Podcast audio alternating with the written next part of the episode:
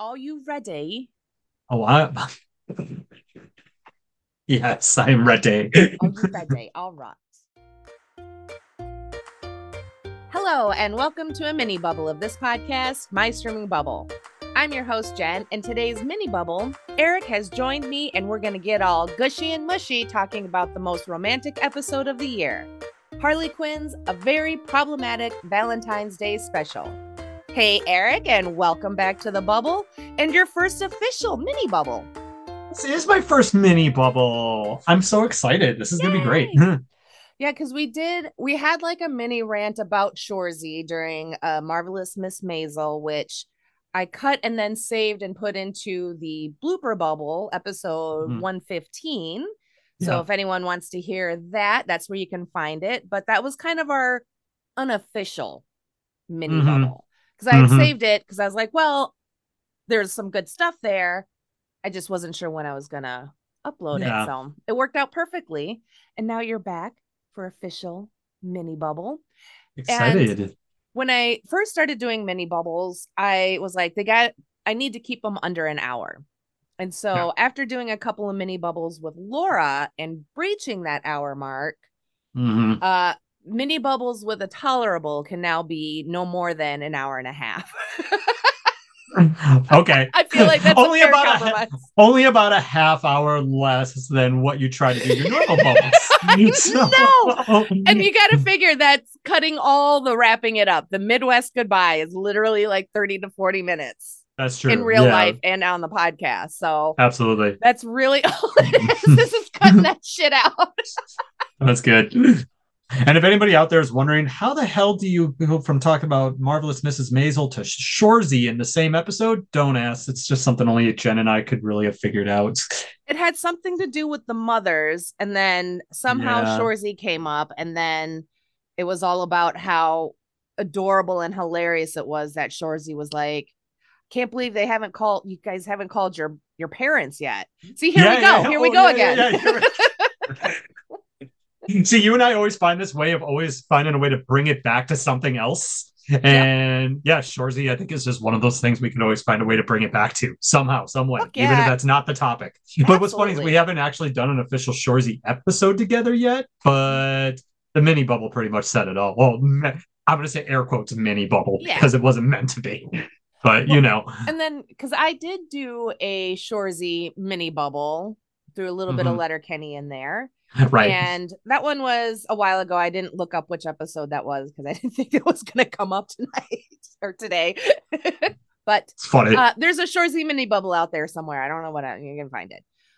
But aside from Shoresy and Letterkenny and Canadian shows, I'm wearing my Letterkenny hoodie because I noticed that. I pretty much just live in my Letterkenny and Shoresy hoodies this winter because Mhm. they're brand new and I'm just in there cozy and I love it. But, nice.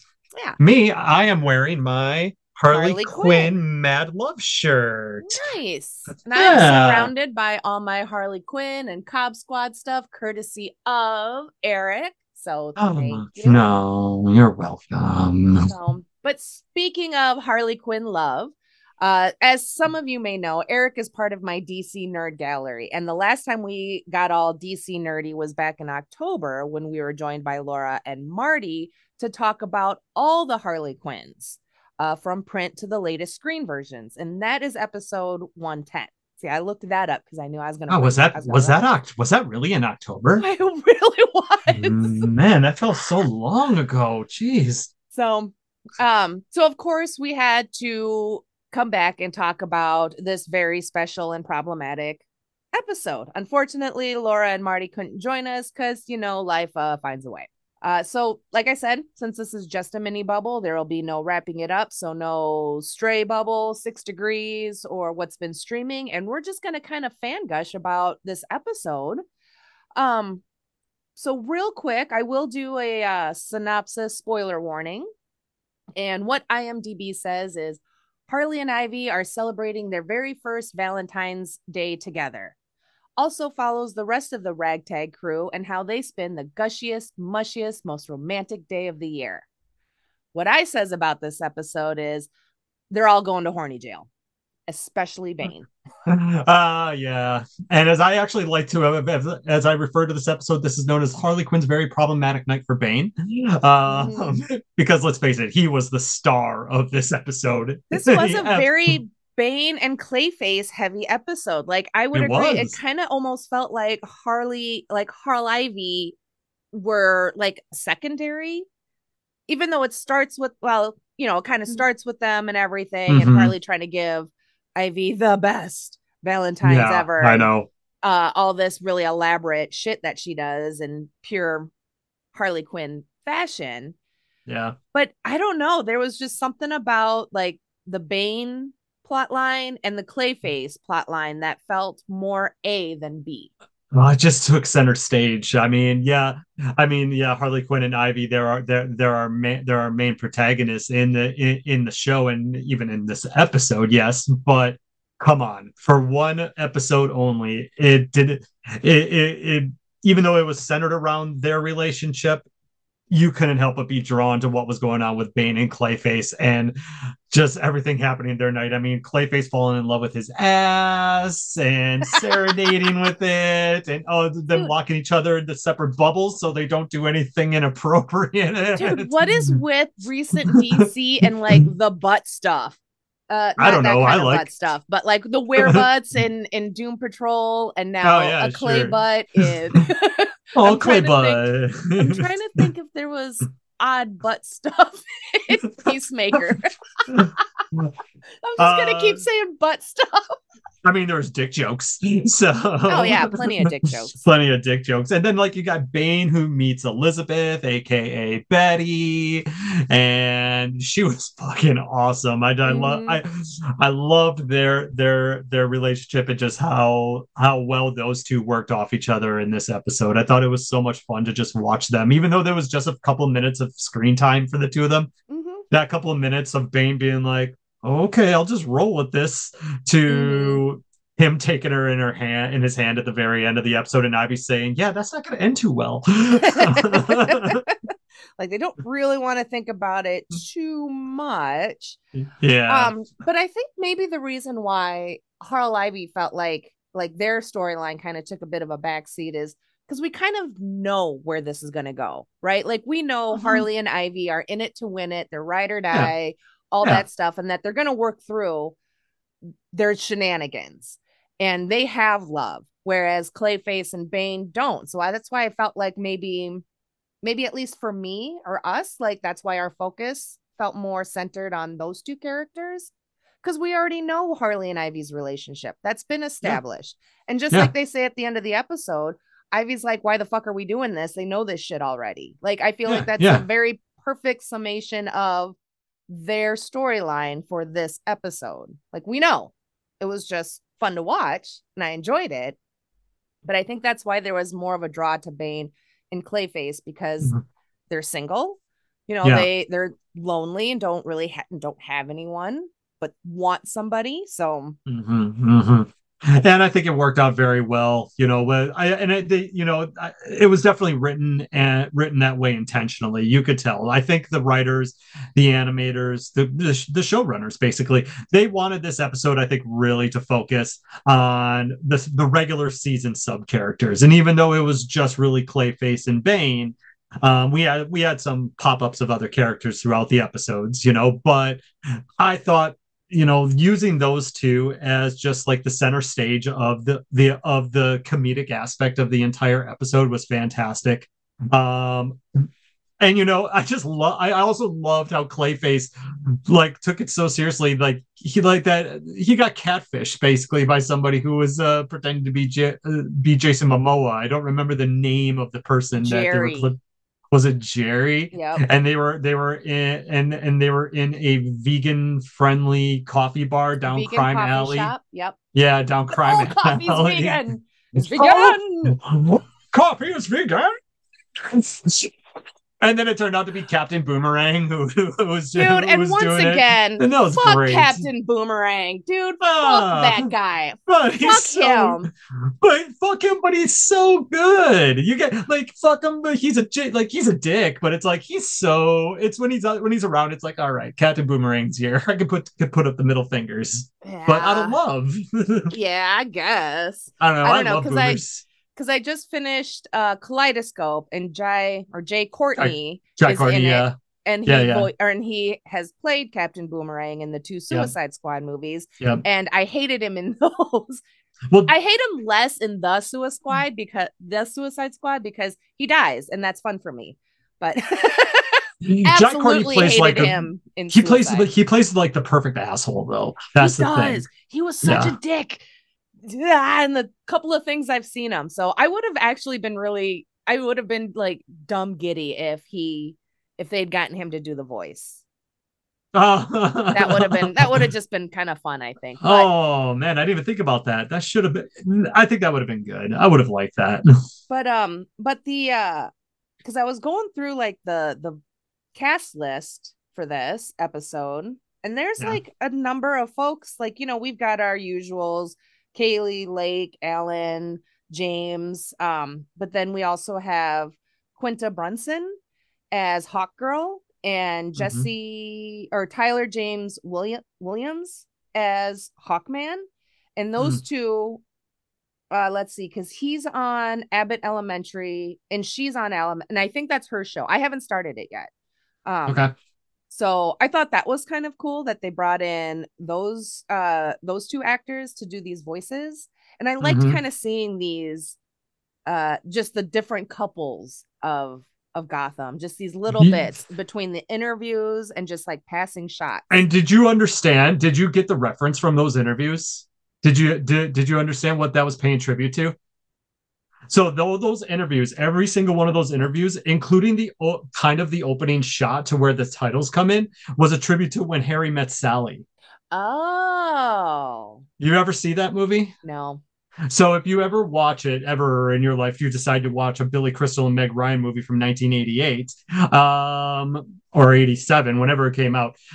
In the movie, they are there's throughout the entire movie there are these uh, interviews slash confessionals where it's a couple sitting on a couch with each other, speaking just directly into a camera, and all they do is they talk about how they met.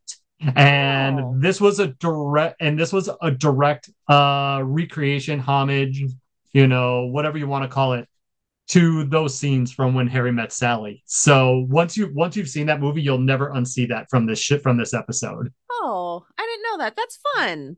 Mm-hmm. Yeah, I'll and probably uh, never watch that movie. yeah, I haven't have watched to. it. If I haven't watched it by now, it's probably not gonna happen unless I have to do it for the pod. Um, but it's like I get the references. well, the the the big ones, right? Like I'll right. have what she's having. No, but sure, sure, sure. But yeah, like uh the Hawk uh, the, since you mentioned uh Hawkman and Hawkgirl. Uh so there was a one of the interviews from the movie was of this old couple who kept going back and forth like that about how they met, how you know, you know, how they got married so quickly, but then DC threw in their little DC quirks where he's like, well, it was like four thousand years ago, so she didn't have a choice, you know, so- you know. Uh, but uh, I, I I grew up on that movie, so when I saw that, I just kind of like was all I, I was all instantly picked giddy up on it. and cheer. Oh yeah, automatically. So Nice. yeah, Right so it was cool. Well, I'm glad you picked up on it because I did not. I mean, like doing the couples interview confessional thing, like that's it's done enough where it it could be this thing. Like it's just a Yeah. thing that happens in movies and shit sometimes. So, Right, but no, I'm right. glad that you picked up that it was like a direct reference uh to that movie. So, cuz I did not.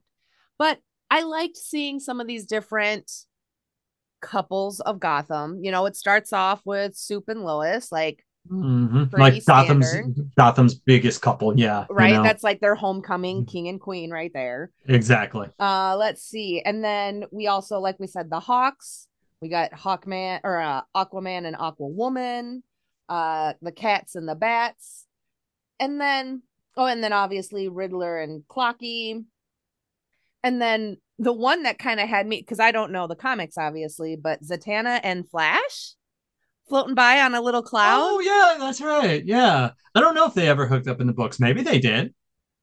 I don't know. Maybe I don't But- know. but it's funny because we were I was watching this with uh Timmy last night, and when they showed that right away, he was like, "What? Like those two are together?"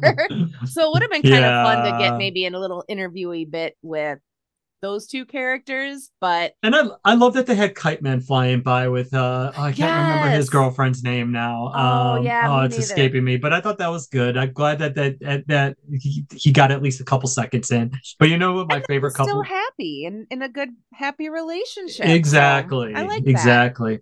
And I really hope that they bring Kite Man back for season four. I'd be so disappointed if they didn't. I know, I know. But I think my favorite couple that they interviewed, now I could be wrong about who this was. I, I could be wrong, but I don't think I am, was Darkseid and Melania Trump. Okay, that's who I thought it was as well, and okay. I'm pretty like, sure it was the- was. keynote speaker at the Republican National Convention. Like, I saw her dead cold eyes from across the room. and he's It's in like- love and she like, and she yeah. has to see my last three bank statements like so Oh, the voice of darkseid in this was uh michael ironside so Really? Oh, that is awesome. so yeah starship poopers i hate that fucking movie i I've never seen it. It's a cult. It's a cult classic film, though. Um, i know but he was also in total recall which is much much better yeah. So I thought that was kind of cool. Like I said, they've got some uh interesting uh celebrity voices. John Stamos was Etrigan, the demon. If I said that correctly. Get out of here. No, really? Yeah. Oh man, that's great. So I did enjoy out of like the little passing couples that we see, I enjoyed seeing cats and bats. Like, Mhm. okay, so Bruce is in jail, right? Because Mhm. of the events of how season three ended. Yep. oh god, I'm just replaying season three in my head right now. Anyways, um, and he gets a box of chocolates all shaped like little bats, and then we see Yeah. Catwoman on the roof of the GCPD.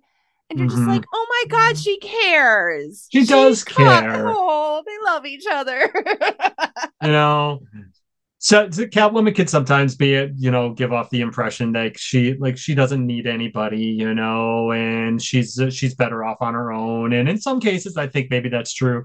But it is always nice to see that side of her come out because she is a good friend to Harley and Ivy. To you know, you- despite that, she yeah she shows it a little differently, but she lo- she really does love them and she cares for Bruce. And that's small, like three second moment. It's like, oh, how think nice. that was like one of the sweetest moments between the two of them in the series And you so even far. And you even saw a little smile come on Bruce's face when he opened up the box. So that was cute. like this was aside from when uh Catwoman gave the pearls back to Bruce at the end of season 3.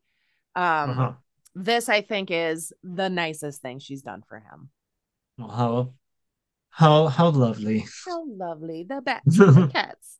So yeah, loved seeing this handful of like random coupled up characters.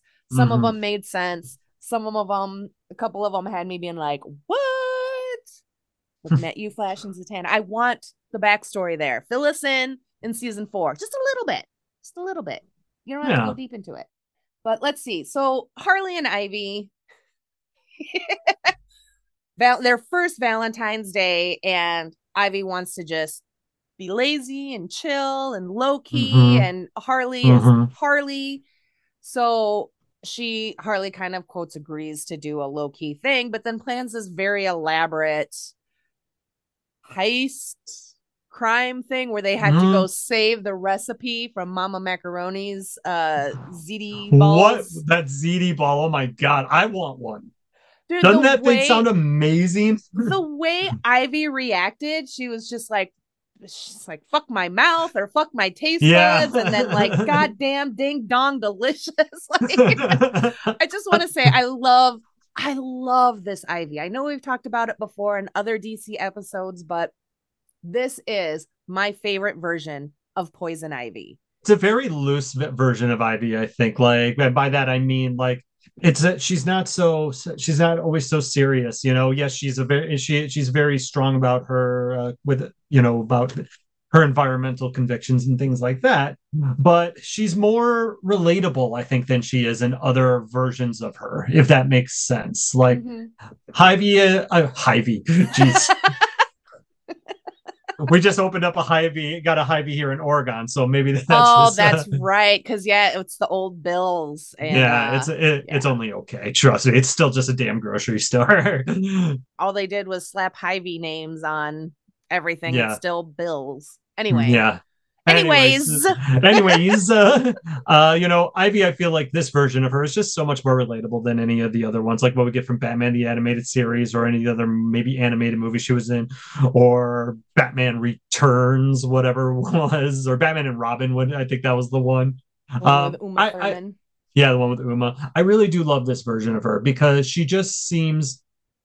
I don't know the right word to per- put it. I want to say she seems just more relaxed you know she's you know she's an environmentalist but she, at the same time she you feel like you can relate to her more it's just like oh ivy just wants to lounge around in in her fucking pajamas and binge well, watch netflix all day well it's because we actually see more of the person behind the villain name whereas yeah. in every other iteration she's just sexy and controls plants yes. and you know environmental terrorism, whatever you want to call it, um, whatever she, however she identifies.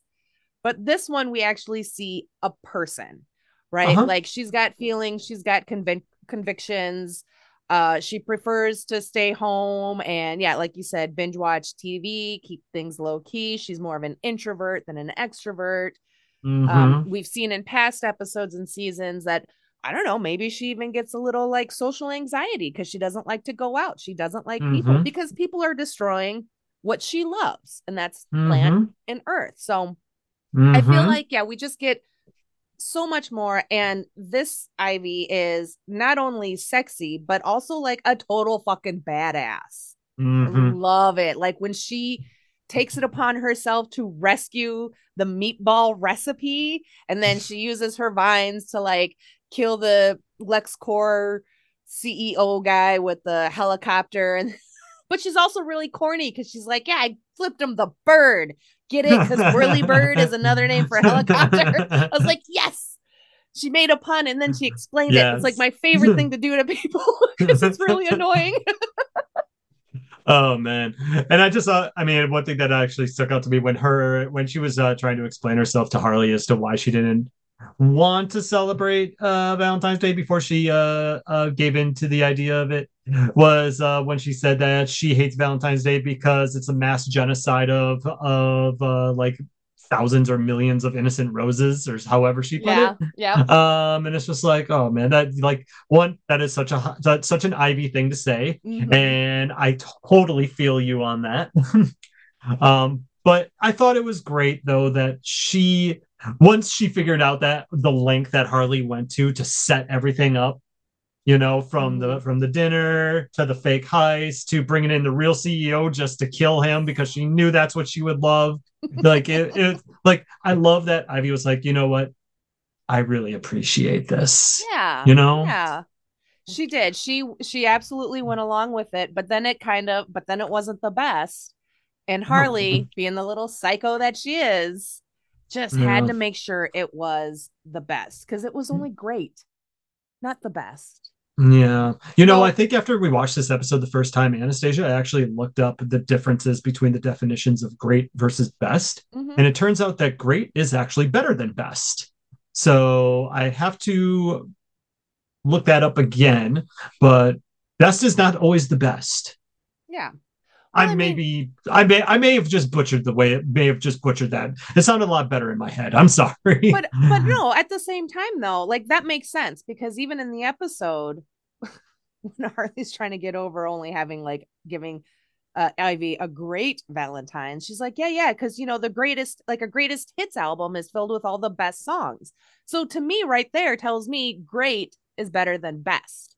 It's mm-hmm. not the bestest hits.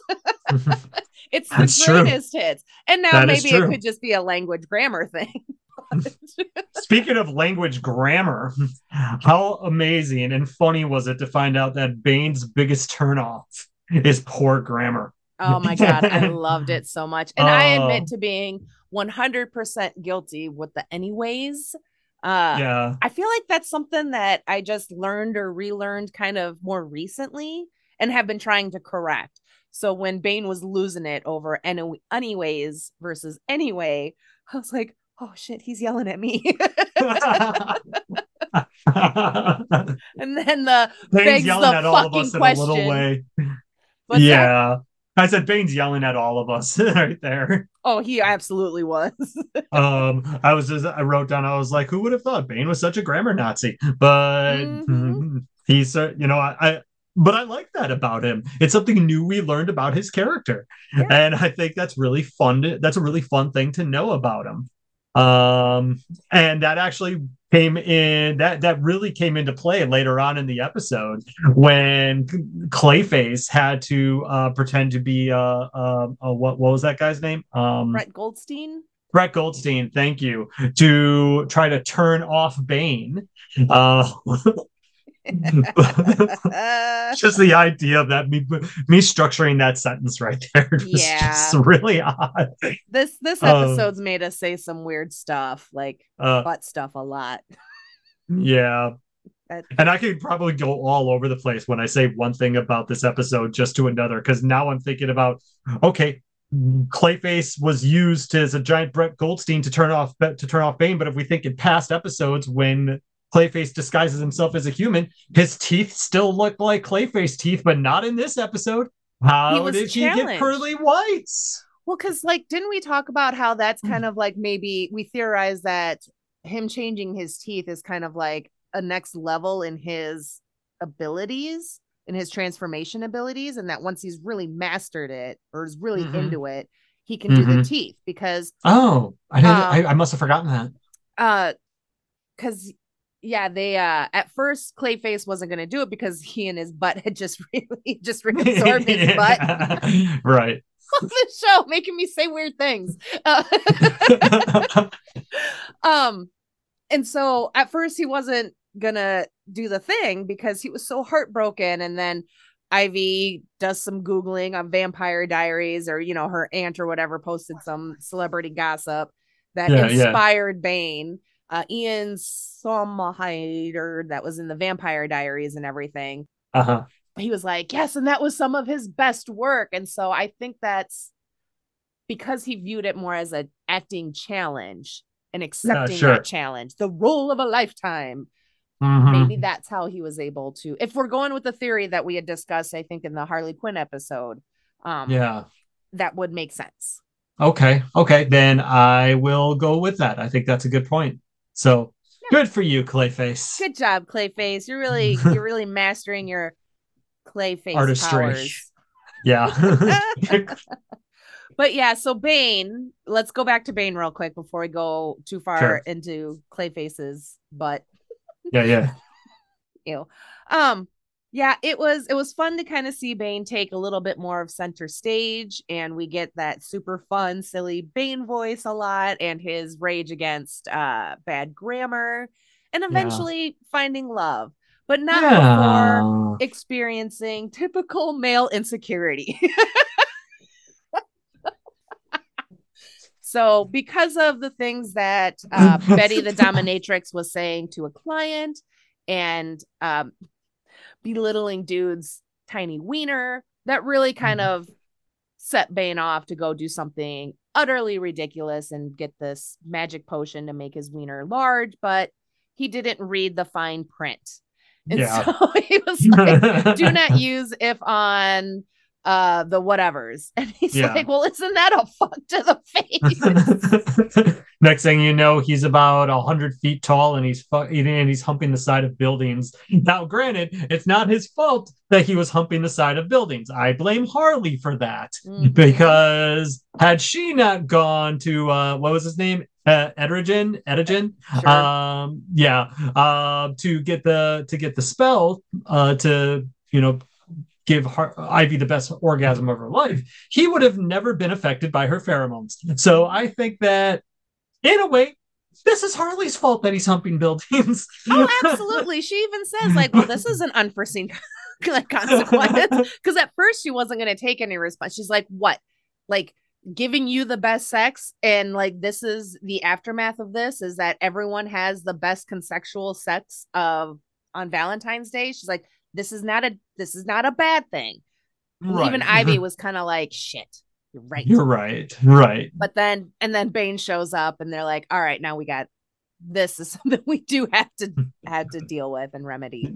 You know, really quick, what that reminded me of when uh that just just that moment when she go when she points that out to Ivy, and Ivy's just like, shit, you're right. It just va- just kind of remind me a little bit of the suicide yes! Suicide Squad. You yes! know where I'm going with this. Oh, it's like yeah. unless it's like unless what you're showing off is dope as fuck. And he's like, fuck. Shit. That's true. That's oh yeah, true. Fuck. That's true. it just reminded me of that. I just recently watched the uh, watched the Suicide Squad, so I love that um, movie. Yeah, I, I, I, know. Like, I, I, I don't think a lot of people know this, but I really love that fucking movie. She's only seen it twice so far, but so, but this I have year. a feeling she's gonna this year. God, you should That's... keep a notebook and tally how many times you watch that within a 365 day period, and just see what you come up with by the end of that year, that rolling year. I think I am at twice right now. Is that right? I think so. Oh, there you go. I love it. I kind of want it because like the oldest turns 12 this year. And yeah. I, I, I, and we kind of been having like little fun talks about what his first R-rated movie is going to be. Obviously, nothing overly sexual because ill, but um, coarse language and exaggerated violence is fine because this is America, so we're prudy about sex and nudity. Mm-hmm. USA, mm-hmm. USA. Um, mm-hmm. so I think, but I think he would absolutely love the Suicide Squad.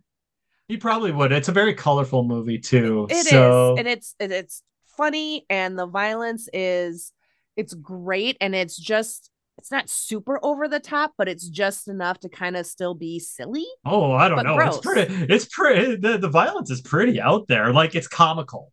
Like it's that's what I mean. Violence, is that but, it? Is that it yeah. reaches like it? It doesn't go to like torture porn kind of levels of horror oh movies, no right? it's not like saw or Hostel no exactly no, no. but it, it stays within the world of comic books so it can be graphic but sure lack the realism and still be kind of fun and funny to watch yeah right that's, right right that's how i see it the the suicide squad so spare your son the trouble and don't let him watch the ayer version just uh, it... i think we have seen that one because that one's pg-13 mm-hmm. okay all right yeah. Uh, so speaking of Bane, though, uh, going back to Bane and just like his uh him finding love and everything. So just uh touching back on the scene where you know Betty is uh insulting uh her um uh Client. subs yeah. client yeah uh junk i just want to discuss something really quickly about that scene that just i loved and it just stuck out to me and just for some reason it's one of the best moments of this entire episode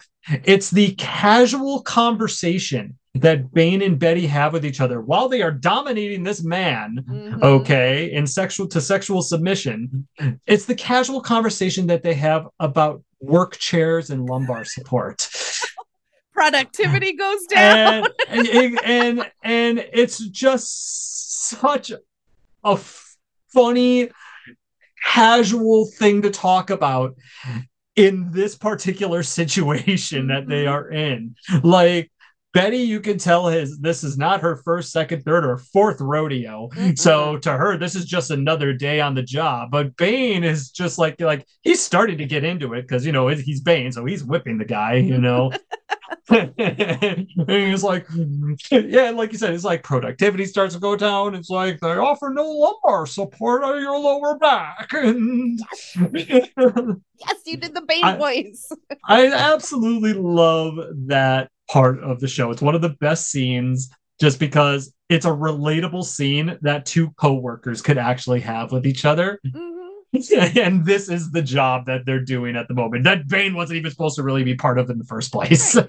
and I feel like we see these kind of scenarios in other like workplace uh series, whether comedic or uh dramas.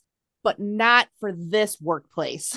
right. I And love that they took that little bit of like normal in and added it to a slightly less quote normal um mainstream accepted employment. Yeah. Right. Don't shame sex workers. Exactly. Oldest form And of also- employment. Suck it. I mean, Yeah, and that was appropriate. um, I also love that the during that part though that uh after like maybe like 30 seconds or some odd seconds into the conversation, the sub takes the ball gag out of his mouth. And it's just like, are you ignoring me on purpose? Because to be honest, it's not really doing anything for me. And then Betty's just like, do about it, you little bitch. Mhm. it's just like, yeah, he was like, this is more annoying than it is yeah, that's it. And it's like, you know what? It is to be ignored like that. Oh yeah. But that was that I mean, was in the end, he is.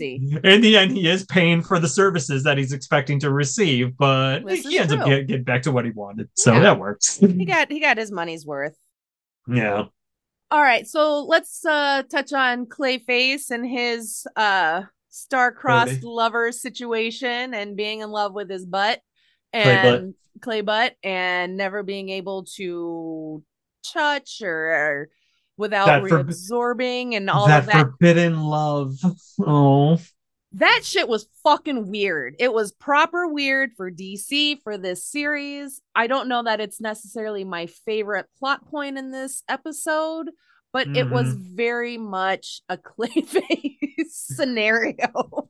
I felt so I so I watched this episode before Jen did. Um, I wa- so I watched it the second time last night for the show, and I've watched it the first time the day that it dropped. And when I watched it, the and I saw that that that first scene where him and his ass are in the alley staring at each other. I couldn't help but pause it, take a picture, and send that screenshot to Jen, Laura, and Marty in our DC group and just be like, without any spoilers, be like, this is what you have to look forward to in this episode. so even though it wasn't your favorite subplot, let me ask, did it disappoint?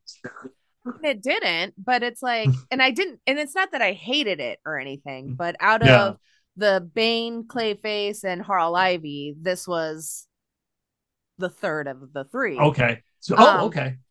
And you know, and that's just and that's just it. Like it, it's funny. I Mhm. love Alan Tudyk, and he does such a great job doing both the voices. Mhm. and it's like, it, it's so perfectly like that character, right? Yeah. And it's like, and and I love it for that. Um, but I just think it's kind of funny that this episode is, you know, you have Bane, so we get the dick jokes, and then you got Sure. Clayface, and you got the butt jokes. And so this this episode just kind of went all in on some of that more juvenile, crass kind of humor, easy humor, as some people might want to call it or whatever Sure, dick sure. jokes and butt jokes. Um so that that in and of itself I thought was kind of interesting and funny. Um that they just kind of went a quote easy route, but a different take on dick and butt jokes. Sure, sure. Okay. And so to have Clayface, first of all, to have his ass become sentient and like its own clay butt with its own face. and Well, I mean, that's not a- That's not unusual though for this show. Well- Remember, you're a damn fine cop, Jim Gordon. yes with the hand and everything too but it's like at the same time it's just when when you overthink it in Yeah, both those yeah. scenarios how how That's the mystery of it all. That's the mystery of the Clayface character. We don't, you know what? We don't know how. We don't need to know how. I'm sure there might be some science behind it, but I'm better off not knowing the science. i think we're better off not knowing and who knows what kind of explanation this series would give us compared to any other versions so I it would was- love to see an episode, an all Clayface episode, to actually learn how, in this Harley Hmm. Quinn show style, of course, how did the actor who was originally before he became Clayface, how did he become Clayface in this universe, and how was he able to, you know, split apart from parts of his body, and those body parts end up, you know, basically taking on a life of their own mhm. how I would love to actually see a whole episode devoted to to that backstory. Yeah. You know, of course, with that Harley Quinn style comedy thrown into it. Oh yeah, and, and you know, and the show has done uh episodes where it focuses on the other characters and harley Yeah. and ivy are just more background like there's the one episode and seth rogen does a guest voice and it starts with like two dudes in a basement watching the show and overly yep, yep. nerding out and kind of being those fans um, Yeah, which was utterly yeah. hilarious and very well Mhm. done um so they absolutely could do a clayface kind of backstory in that same style Yeah, and then sure, just sure. throw Harley and Ivy in at the end of like, oh, that was a great sexathon. But I think for me, I think it was um I, I think for you, I, I kind of have to disagree with you um about this being like the third best uh subplot of the show. Um I would actually probably put this at second for myself just because I personally found it so hilarious. I really did I really did enjoy this. Um just it, it I love the whole idea of like they had to put themselves in their own bubbles just to be able, just so they wouldn't, you know, interact with each other. Again, that whole forbidden love thing. Um, they were two separate and independent ent- entities that, you know, they had to go their separate ways in the end, but then, or they had to go their separate ways, but in the end, they ended up finding each other again. But thanks to Bane's big ass foot, they ended up getting mushed. Weren't they like literally right about to kiss right before Bane stepped on them or something like that? well, I don't know if they were about to kiss, but they had been, you know, reunited because yeah, uh butt clayface, clay butt, you know, left and then came back and was very much Yeah. they did kind of like a Romeo and Juliet little moment mm, and Yeah. and Clayface called Clay Butt, you know, and there's the moon as he stands in front of Yeah, the moon. yeah, yeah, and- yeah, yeah, yeah. you know mm-hmm. so kind of right. again like easy jokes but i still i still liked them and thought they were fun and funny mm-hmm. um And I did but love yeah that i don't think he- they were i don't think they were about to kiss but they were happy that they were reunited and that they could at Sure. least continue on just the two of them and then yes they got squished together uh when bane stepped on them like a piece of used up chewing gum And I love the fact that when he was trying to scalp the Brett Goldstein tickets, the two girls walking by was like, "Are- it, it was like, is that was our weed laced or Mhm. whatever she said? Did somebody lace our weed?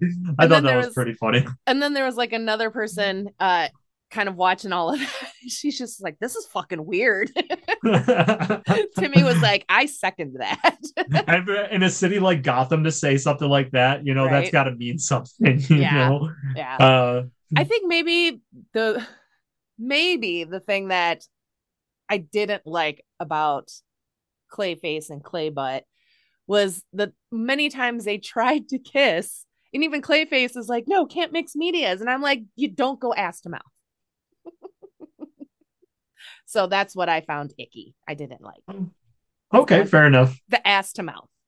Okay, mouth to ass. Ass Yeah. mouth to mouth mouth i'll stop now you're thinking about this way too hard. um that's okay. all right That's we'll stop okay. there Sounds Um, good. all right so enough overthinking clay face and clay butt. let's talk about bane and his perfectly average sized wiener Let's talk about it. All right.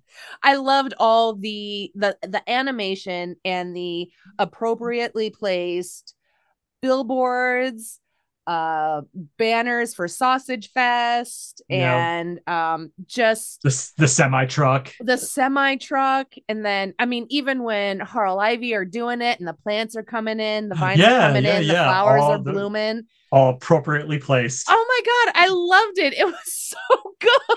just that just the animation and the approach it was it was lovely. it was a very, very well drawn episode. I mean, I know a lot. Like, if you look look at this episode side by side with any other episode, they're all going to look the same because it is the same animation style. Mhm. But I feel like as this show progresses, I actually am picking up on just different things that are going on in the background, and there the animation is really getting better in this Yeah. show. And I don't know what their techniques are called or anything like that, but whatever they're doing, keep doing it, man, because they're I, I'm really enjoying the visuals of this show. Like the visuals hit just as hard as the dialogue, in my opinion. the, the two go it just it's a perfect mix of the animation and the writing and the voice work It- it's just such a great series altogether Yes. um but yeah so Bane is so lonely, Oh, and his home is a pit, a literal pit. Yeah, where he cuddles with a rock. Oh, So it's kind of nice that Bane gets to find love in this mhm, episode. Absolutely. Um, I love that, yeah, that there is someone, dominatrix or not, that is like all for Bane. She has no qualms, and I feel like that's almost like a perfect matchup. And she right? even says, like, your se- Non-judgy. says, your sexual energy is something that I want to be a part of, or something like that, you know? Mhm. And you're right. She's non, she is non-judgmental, and she likes Bane for who he is, even the massive 100 foot tall version. She's all about it. Probably even more at that point, actually. Well, and then even, you know, she says uh, after they're done dominating dudes, she's like, it has been a genuine pleasure watching you work. So she respects him on a professional level. That's So- great. He has found someone that can accept him for all of him. And I'm Yeah. so happy. Also, I loved his coffee mug in the beginning. Isn't we've seen that one before, right? Is it the same one? I don't remember Coffee what it will said. be your reckoning or my reckoning. Oh, coffee! Coffee will be my reckoning. Yeah. I, I, as I just now I need to have that Mhm. coffee mug as well. oh, I'm, I'm, I'm sure you could go to like Redbubble or something and you could find it. Absolutely. And you know what else you can find on Redbubble? My merch store. Slid it in. Just there. throwing a little plug in there. yeah. All right. So yes, I'm so happy for Bane. Uh kind of sad that like he has all those insecurities that the insecurity that he had to go and Yeah. do the whole like wiener potion thing. Um, yeah. Yeah. But at the same time, he has led a very lonely, secluded. I mean, let's, I mean, if we're being honest, and maybe also, maybe Bane is a virgin and this is going to be his first sex, real sexual experience. And oh, you know, based on- that? just based on what he witnessed with her you know uh uh getting you know insulting you know the subs junk you know maybe he was like maybe he just knew his own his own size He was like there's no way i'll be able to do the do this woman any any favors i got i gotta do something yeah that didn't turn out too well for him but still i don't know just a theory just Yeah, a thought i could yeah. be wrong but let No, me ask you. Uh-huh. was there anything in this episode anything that part of this episode really that may have let you down disappointed you just something that you're like "Eh, either i wish they wouldn't have done that or maybe they left something out that you wish they would have included um or just anything that you could think of that you're like yeah just in general Not really. I think my only quote criticism is again not having Jai Courtney voice boomerang. okay all right no and as much as I want to punch some of his characters in the face, I, I would have that would have made me giddy and For his- nerd out. for his for his first appearance in Harley Quinn, you know, I mean, it. I think that would have been appropriate. You know, it would have been a Mhm. great cameo to include Jai Courtney. Absolutely, I would agree. For me, it was the uh, uh, not including Doctor Psycho and King Shark. Um, them Well- not being in the episode did let me down a little bit because I would have liked to have even seen a small cameo, but that's But just I for think me. we saw no, but I think we saw King Shark uh, in the beginning montage of random couples because there were two. It was him and I think another shark, like a woman, female shark, kind of doing like a having their ghost moment. Patrick Swayze, Demi Moore, pottery ghost moment. Oh, you're right. Oh, I totally forgot about that. But I don't recall seeing Doctor Psycho, which would make sense because he's a misogynist. exactly, exactly. Which, for some odd reason, I feel like would make his place in the Valentine's Day episode just a little better, just because it could be see him going, "This is disgusting." There's just something Doctor Psycho would say, and then he gets shut down so fast. Um, maybe even have him like more of um like like he has no interest in romantic partnerships so yes he is disgusted by everything that is going on and and just the holiday in general i think that could have been a little interesting to have a quick scene with him and Yeah. harley and you know him, him Harley- doing his podcast or something. yeah and like yeah maybe a little bit like of an over dialogue of of his podcast kind of talking shit about Valentine's Day during like a a scene or something. I think that could have been interesting because for Harley Quinn to be all in on Valentine's Day, the mushiest, gushiest day of the year, and you can do corny romantic shit. You have a full 24 hours to do like the corniest, most romantic shit for your partner. Like, I don't know that I would have ever pegged Harley as Team Valentine's Day like that yeah. hard. Sure, and, sure. And I think we get a little bit more understanding for her obsession with this holiday, you know, because she says that, you know, when she was with Joker, she had to one up herself every year mm-hmm. to make it the best. So it's that competition for attention. And that's what she's been used, that's what she's used to doing in her last relationship. And so, but now she's got someone that's able to reciprocate those mutual feelings without having to go so over the top. So I think that could have been kind of funny to see a quick interaction with Dr. Psycho and Harley. Sure. And their different opposing sides on the holiday. Sure. But you know we didn't. So again, that could just be some fanfic right there, and yeah. that's all right. But um the inclusion of him would have been fun. Um, another thing, and I'm sorry, things just keep popping up and uh, popping yeah, no, up in no, my head. Fine. It's like, it's a, but another thing we haven't talked about yet is the brief cameo from Wonder Woman. And that was amazing. And I love that how Harley went there in the Themyscira uh, uh, armor. She's saying, Wonder like Woman. She's like, men have taken over and they're going to teabag the sacred, you know, thing. yeah. And then she plays that that that video from her phone from uh, oh, her mother, uh, mm-hmm. what's her I forget her name. Hippolyta. And yeah, she's like, Themyscira needs you. And she was like, best $45 I ever spent. Mm-hmm. You know? And she's like, I also hope you enjoy your quinceanera. Yep. Or something like that. I just really loved it that she went so far out of her way to find out that Ivy's that her that that her uh, uh, uh, Valentine's Day with that Ivy's Valentine's Day with her was the best. That she would trick Wonder Woman into going into Themyscira thinking it was being invaded just to steal the lasso of truth. Mm-hmm. I mean, what a Harley thing to do! Oh, that was what so a Harley thing Harley. to do. You know. Yep.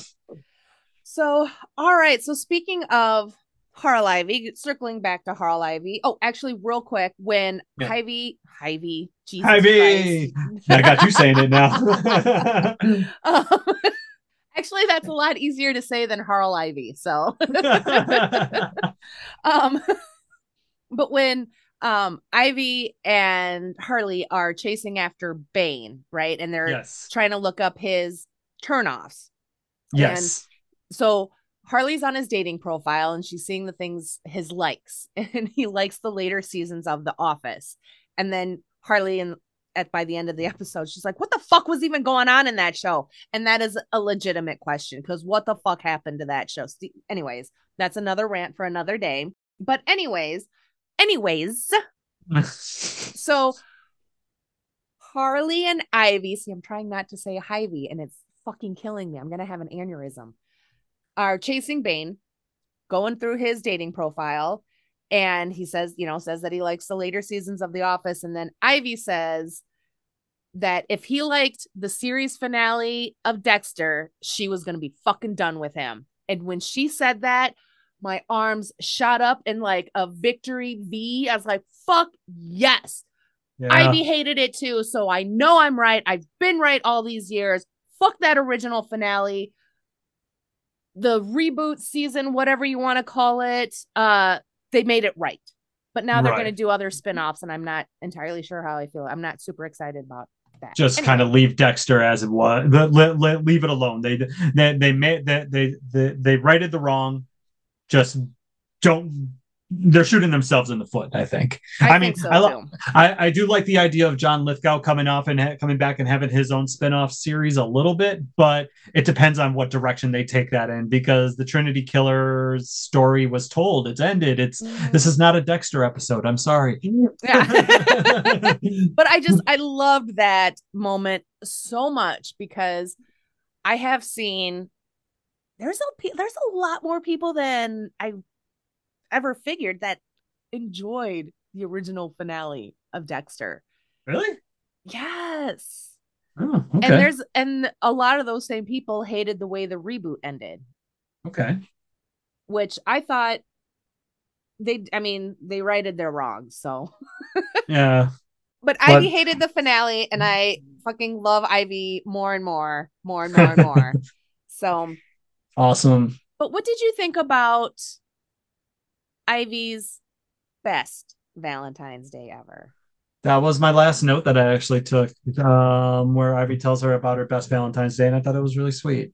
I really, I, I really liked it because it was during a time of Ivy's life where she was at the lowest point that she's probably ever been. You know, I mean, now she, I think she's at the point now where she's like, why am I even doing the supervillain thing anymore? I keep getting caught. And if you see just the imagery that of her in her cell at Arkham, you know, her makeup is like run down her face, her hair is messy as hell. She looks like she's just I, I don't want to say a mess. It looks like she's just given up. Yeah. You know, that's how she looked. And then here walks in not Harley Quinn, but Harleen Harley. Quinzel. Mm-hmm. Yeah.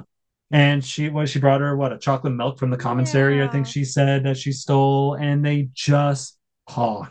And that happened on Valentine's Day. And I thought that was a really, really awesome way to end that episode before their before the interview that they had at the end of it um, which also happened in when Harry met Sally, when Harry, Harry and Sally hooked up. By the way, sorry, spoilers. Spoilers. anyway, um, I, I, liked it. I really yeah. thought it was. I I thought it was. The word perfect isn't really the what I want to use, but it was a. I don't know it was I, I guess I just, it was a perfect ending. I don't really know what to say. I mean, it I don't have a word to describe how I felt about that ending because it really it hits you in the it hits you emotionally in a way that this show can also do. You tend to forget that this show has a very very uh deep and kind of some ways hidden emotional aspect behind it behind all the comedy and clay butt jokes and you know jim gordon and everything that's going on you know, you know jim gordon should have been in this episode we didn't get any jim gordon in this episode well that's disappointing oh, okay so now yes now i do have a dis like king shark and Dr. Psycho, Dr. Psycho, whatever. That's okay, sure, one thing. But Oh, Jim Gordon. He's a damn fine cop. He is a damn fine cop. Ugh. Maybe he's just in a darker place than Bane was, apparently. So maybe. But anyways, just to wrap up what I was saying, I thought, you know, people tend to forget that there there is a really, really deep emotional side to this to, to this story mm-hmm. that's being told. You know, it's the, there is a story there about friendship, there's a story there about love, and there's a story there about loyalty. And yeah. this last part of the episode where it showed that brought all of those things together to show just the type of bond these how far back the bond between these two actually go. So i thought it was a great great way to end that episode and it just gets me more excited for season four. Yeah i i couldn't agree more. Not a whole lot to add there. Uh i thought it was like a the perfect sweet little meet cute for the two of them. Meet cute uh, mm-hmm. uh meet cute i use in air quotes because they can always change. Like who knows how these two have kind of whatever. But it mm-hmm. it just kind of shows that maybe these two were always meant to be together. I think you know? so. I think like that, a destiny kind of thing. I I don't I don't necessarily believe in soulmates per se, but I do believe that when two people find each other, they can find a strong enough connection to stay with each other for the rest of their lives. Not necessarily putting the soulmates title on it, though. Um, you have to work at that connection throughout your entire lives because it can be easy to lose that connection. It's harder to keep it than than to, than it is to lose it. So I think what we're getting out of this is that these two have years of history with each other, and we're watching their relationship develop. Mm-hmm. You know, from basically just former inmates at Arkham Asylum, hell, even Doctor Patient, even going further back than inmates, Doctor mm-hmm. Patient to Arkham Asylum to you know a married couple you know? Yeah. So i think it's great. Yeah i loved it. And you know you were saying how this show underneath all the dick and butt jokes and everything has a lot of heart and a lot of emotion. And i couldn't agree more because i couldn't help but think like this show is who would have thought this show would be the one to hand out legit relationship advice right? Like when when Ivy's like, yeah, this might not be the best Valentine's or, you know, the best orgasm or whatever. She's like, but this is the best relationship. Um, mm-hmm. which I think is important. And then Ivy also brings to Harley's attention about the listening and the respecting of what your partner is asking. You know, Ivy wanted a chill night, a low key night at home, but Harley wanted to go out. So Ivy's like, I listened to you and what you wanted and gave that to you, kind of hoping that, yeah, Harley was going to reciprocate appropriately and not Harley way. but I just thought it's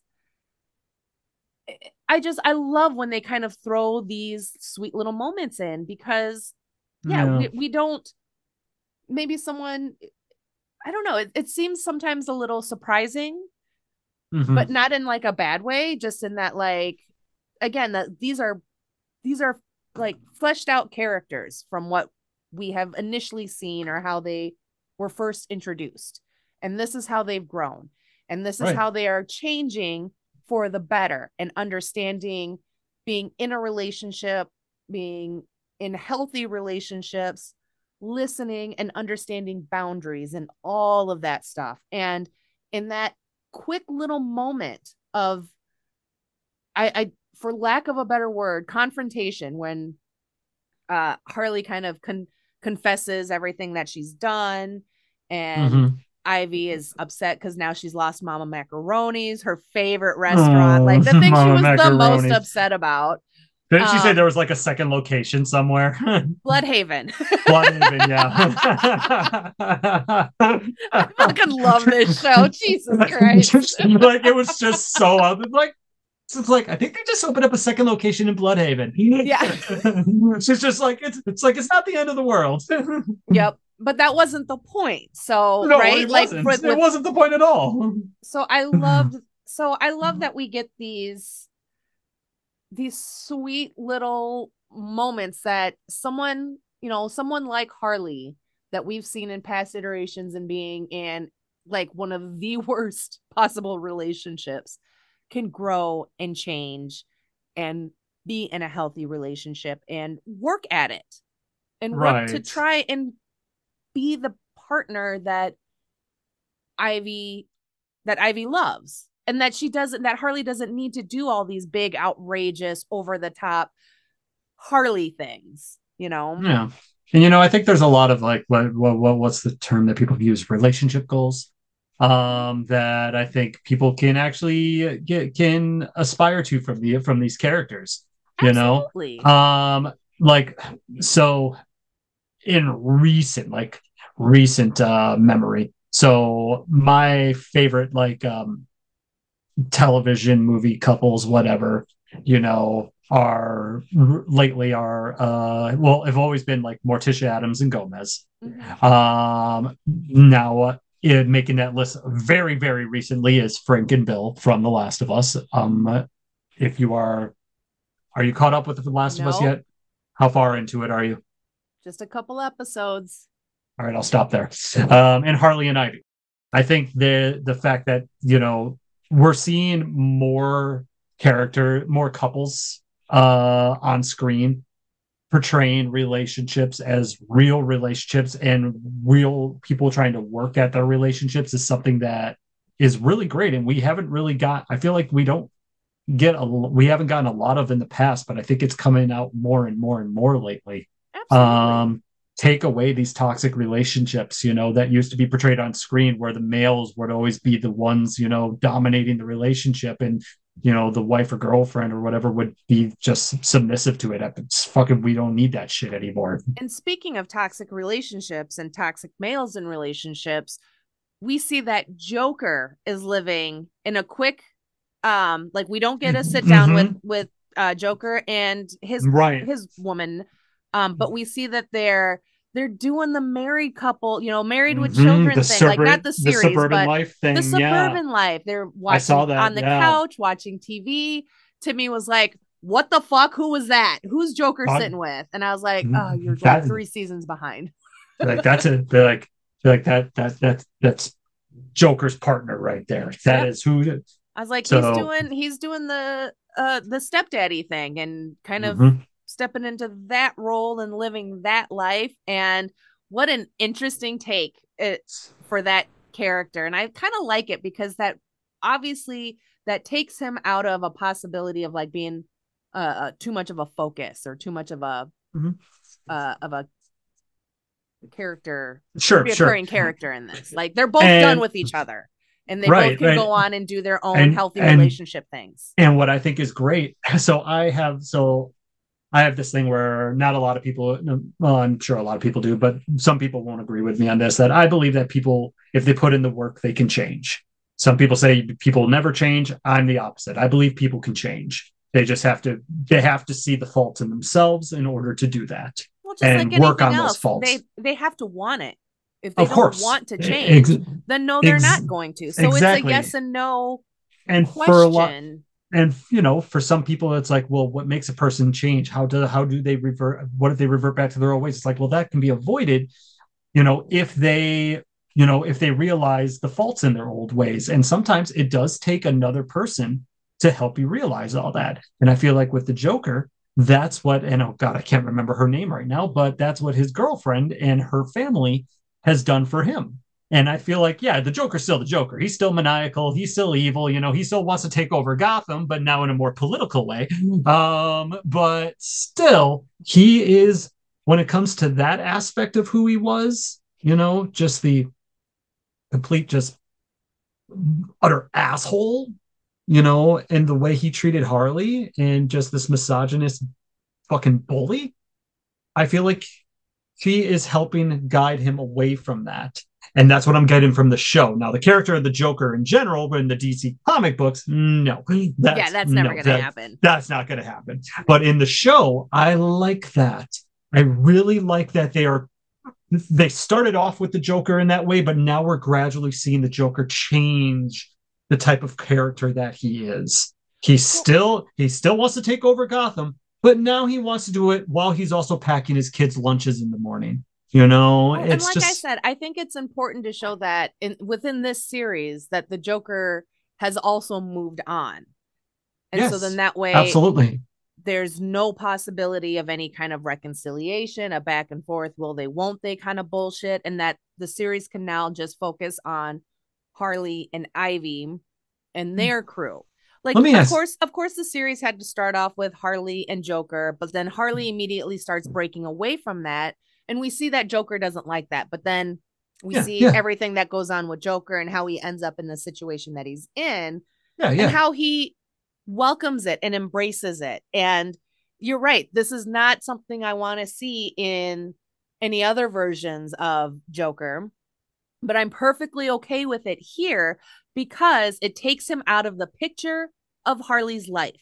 And that's what's important because this is her show and we get to see mm. and watch her grow and be in this more healthy, quote, adult relationship. And we got to remember though that Harley, you know, despite the relationship that she's in, Harley's still a victim. So, and that is the Joker's doing.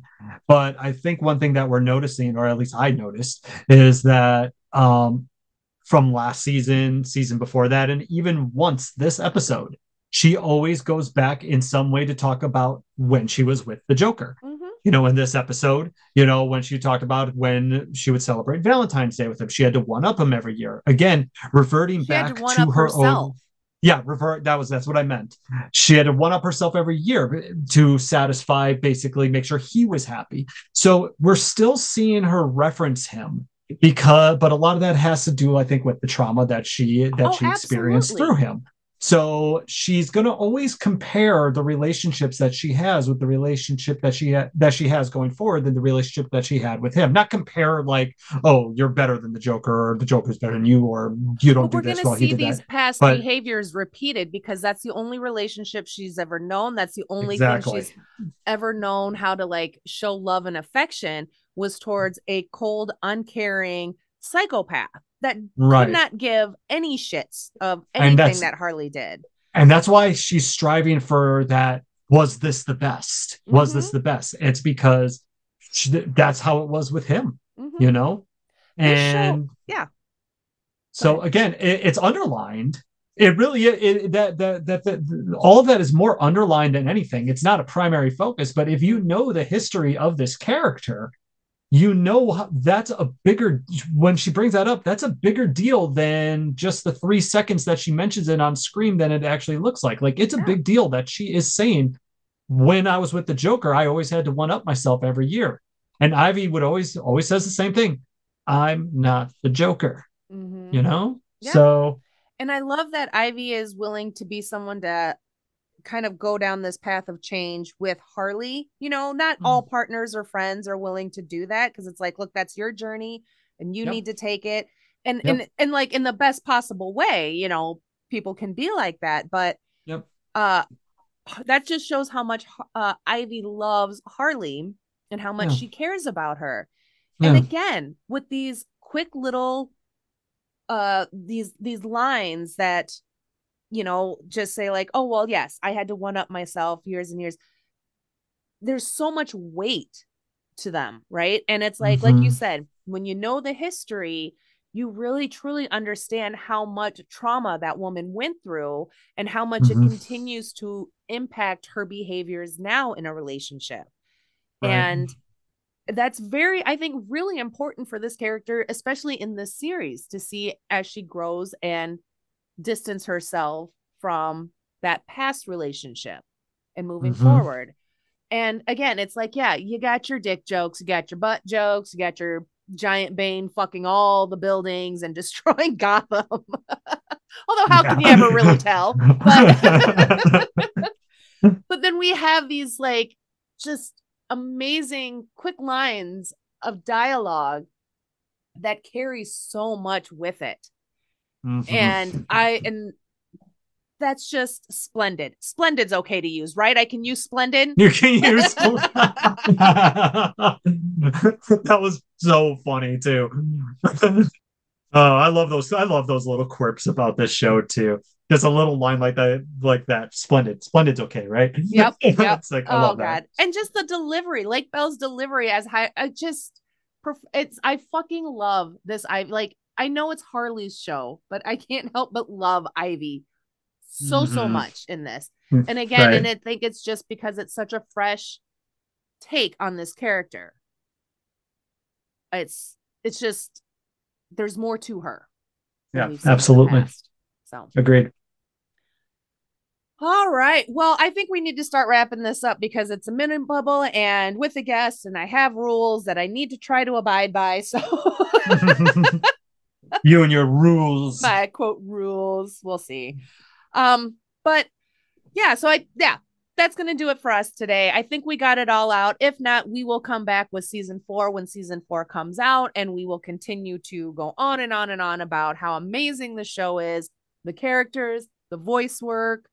And I look forward to whatever fucking bananas shenanigans we get in season 4 mm-hmm. Absolutely.